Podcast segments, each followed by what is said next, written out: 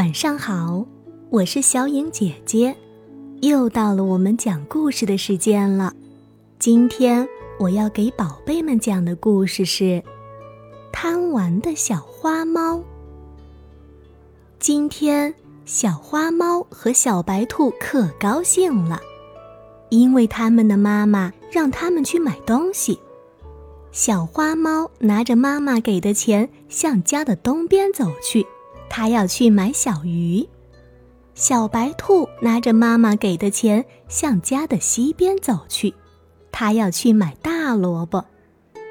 小花猫走着走着，花蝴蝶飞来了，多漂亮的蝴蝶呀！小花猫看了真喜欢，伸手去抓蝴蝶。喵，喵，花蝴蝶，你不要走。我来跟你玩，等等我。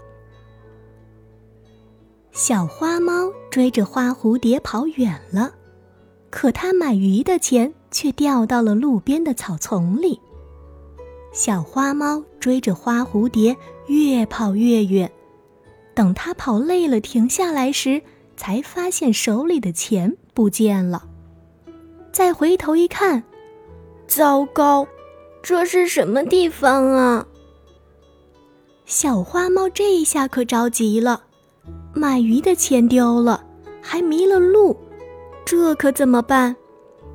喵，喵，喵！小花猫急得哭了起来。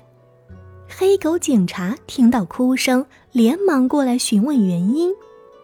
小花猫哭着把事情的经过告诉了他。黑狗警察听了，忙安慰小花猫：“小花猫，别着急，我来送你回家。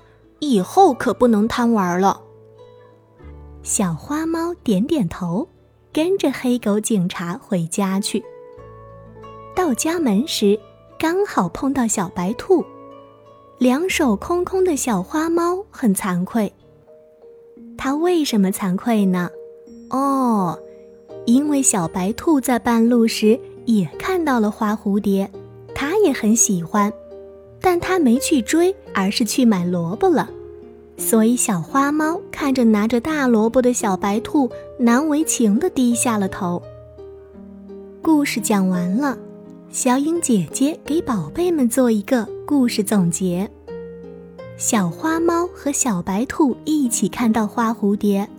可是小白兔始终记得妈妈交代的事情，尽管它也很喜欢花蝴蝶，但是绝对不能耽误正事。